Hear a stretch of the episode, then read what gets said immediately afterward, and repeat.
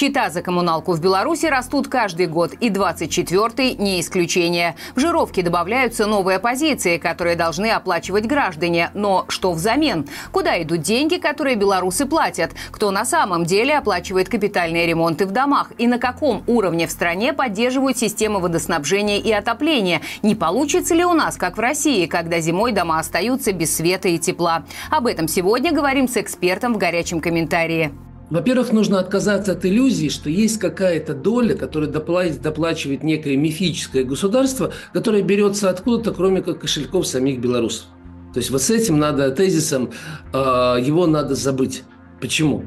Потому что ну, нет у нас никаких золотых приисков, нет у нас никаких нефтяных скважин, откуда бы деньги били сами собой, попадали в бюджет и оттуда уже распределялись в виде дотаций по разным нашим секторам. Реальность такова. Самым главным плательщиком в бюджет является сами белорусы. Потому что в нашем бюджете, если посмотреть на его структуру его приходов, то самым главным источником пополнения бюджета является НДС – налог на добавленную стоимость от 33 до 40 процентов в разные годы. А это означает, что вы, приходя в магазин, уплачиваете в том числе и его. Он берется из вашего кармана. Поэтому, когда государство в виде разных чиновников говорит о том, что оно кому-то за что-то доплачивает, оно врет. Оно никому не доплачивает ни за медицину, ни за образование, ни в нашем случае за ЖКХ. Это ваши же деньги, только вместо того, чтобы не забирать их у вас, и предложить вам оплачивать самостоятельно там, где вы решили оплачивать врача, либо оплачивать образование, либо оплачивать те самые услуги ЖКХ, там, где их можно заказать на свободном рынке. Нет, у вас сначала эти деньги забрали, а потом за вас решили, кто вам должен оказывать эти самые услуги.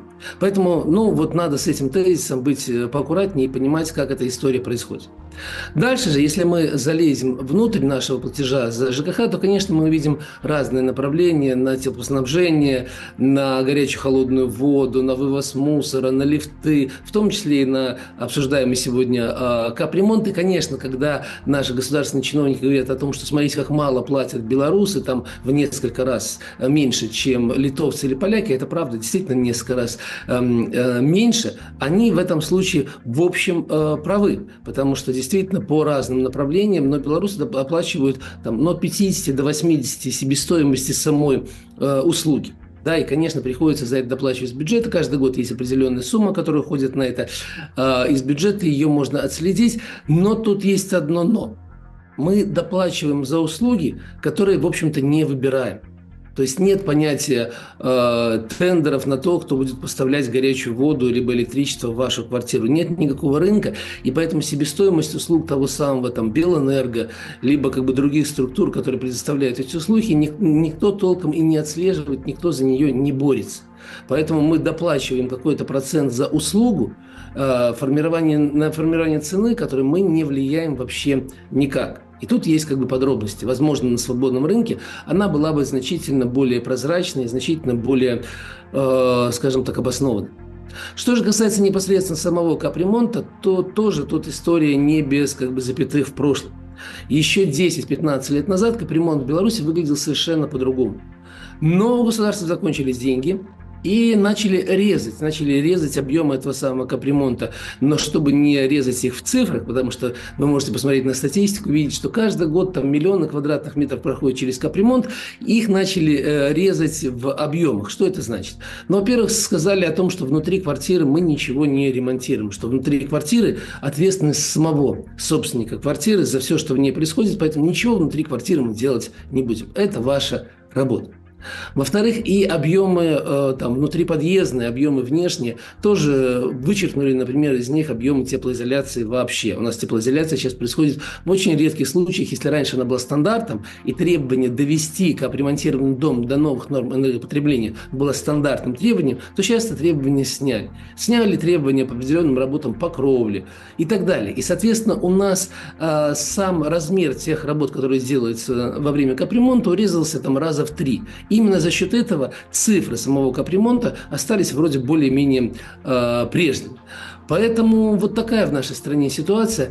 Что же касается отчислений на капремонт, то, конечно, хотелось бы себе представить, что есть некий некий такой специальный фонд, где деньги, которые вы отчисляете на капремонт, некоторое количество долларов в месяц накапливается, а потом тратится непосредственно на ваш дом. Конечно же, это не так. Конечно, они растворяются, э, если мы говорим не про товарищество собственников жилья, а про стандартные дома, которые управляются ЖЭСами, конечно, они растворяются в общем море, и, конечно, потом есть процесс выбора, кто идет первым на капремонт, кто вторым, кто третьим. Это процесс очень такой э, интересный. Конечно, это зависит от результатов обследования, от срока вашего э, жилья без капремонта, который уже происходит.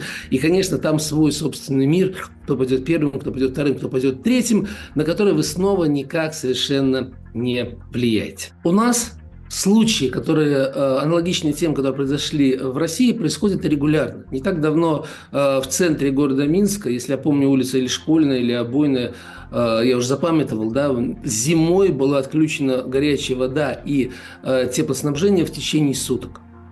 Да? Поэтому э, это происходит, происходит регулярно. Э, почему этот случай как бы аварийный, почему о нем надо было бы говорить отдельно? Потому что таких случаев не должно было быть. Если мы посмотрим с вами на страны за западным рубежом нашей э, Родины, да, то мы увидим, что здесь, там, в Польше, в Литве, в других странах никто не выключает на две недели горячую воду летом. То есть такой практики нет вообще, просто потому что по-другому устроена система теплоснабжения, система подачи горячей воды. В этом нет никакой нужды. В Беларуси же с советских времен осталась такая большая централизованная, централизованная система, наши замечательные ТЭЦ, и поэтому специально, когда у вас выключают горячую воду, и когда выключают отопление, ну, летом оно и не работает, на две недели, это время, за а, которое специальные службы должны были бы прокачать, так сказать, в кавычках, а, ваши а, трубы, проверить на возможность возможность наличия разных аварий зимой, оттуда подается вода под высоким давлением, которая должна, в общем-то, выявить все недостатки, и ввести в эксплуатацию как бы для того, чтобы они вот осенью, зимой, весной э, давали тепло без всяческих сбоев. И если такие случаи происходят, то это означает, что кто-то плохо сделал свою работу летом. Это из ряда вон выходящий случай, и к нему нельзя относиться как, ну, бывает где-то там один случай. Это не один случай, это как бы, это системная ошибка. И о чем я еще здесь хотел бы сказать? У нас есть старая система э, теплоснабжения, подачи отопления и горячей воды. Э, есть цифра по ней, она как бы 10, э, 10 тысяч этих самых километров у нас в двухтрубном исполнении, если можно так сказать для зрителей, она туда и обратно идет. И э, есть нормы, объем труб, который должен ежегодно перекладываться. У нас эти нормы не выполняются примерно в 2-3 раза каждый год.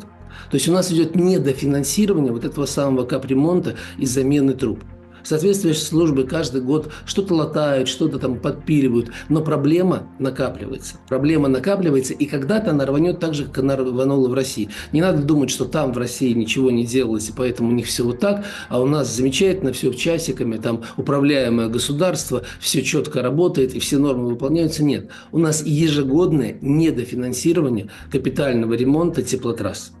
Это происходит именно так, поэтому вопрос, когда и где рванет, ну и это имеет накопительный эффект, и, конечно, все-таки мы находимся в другой климатической зоне, чем э, большинство, ну, много, большое количество регионов России, поэтому, наверное, у нас не будет таких катастрофических последствий, но то, что процесс идет, он идет, и он идет ровно в ту же сторону. А вы сталкивались с проблемами в своих домах? Напишите в комментариях. И не забывайте о возможности делиться наболевшим в нашем чат-боте. Ссылка, как всегда, в описании к каждому выпуску на канале. Отдельная благодарность за лайки в поддержку ролика.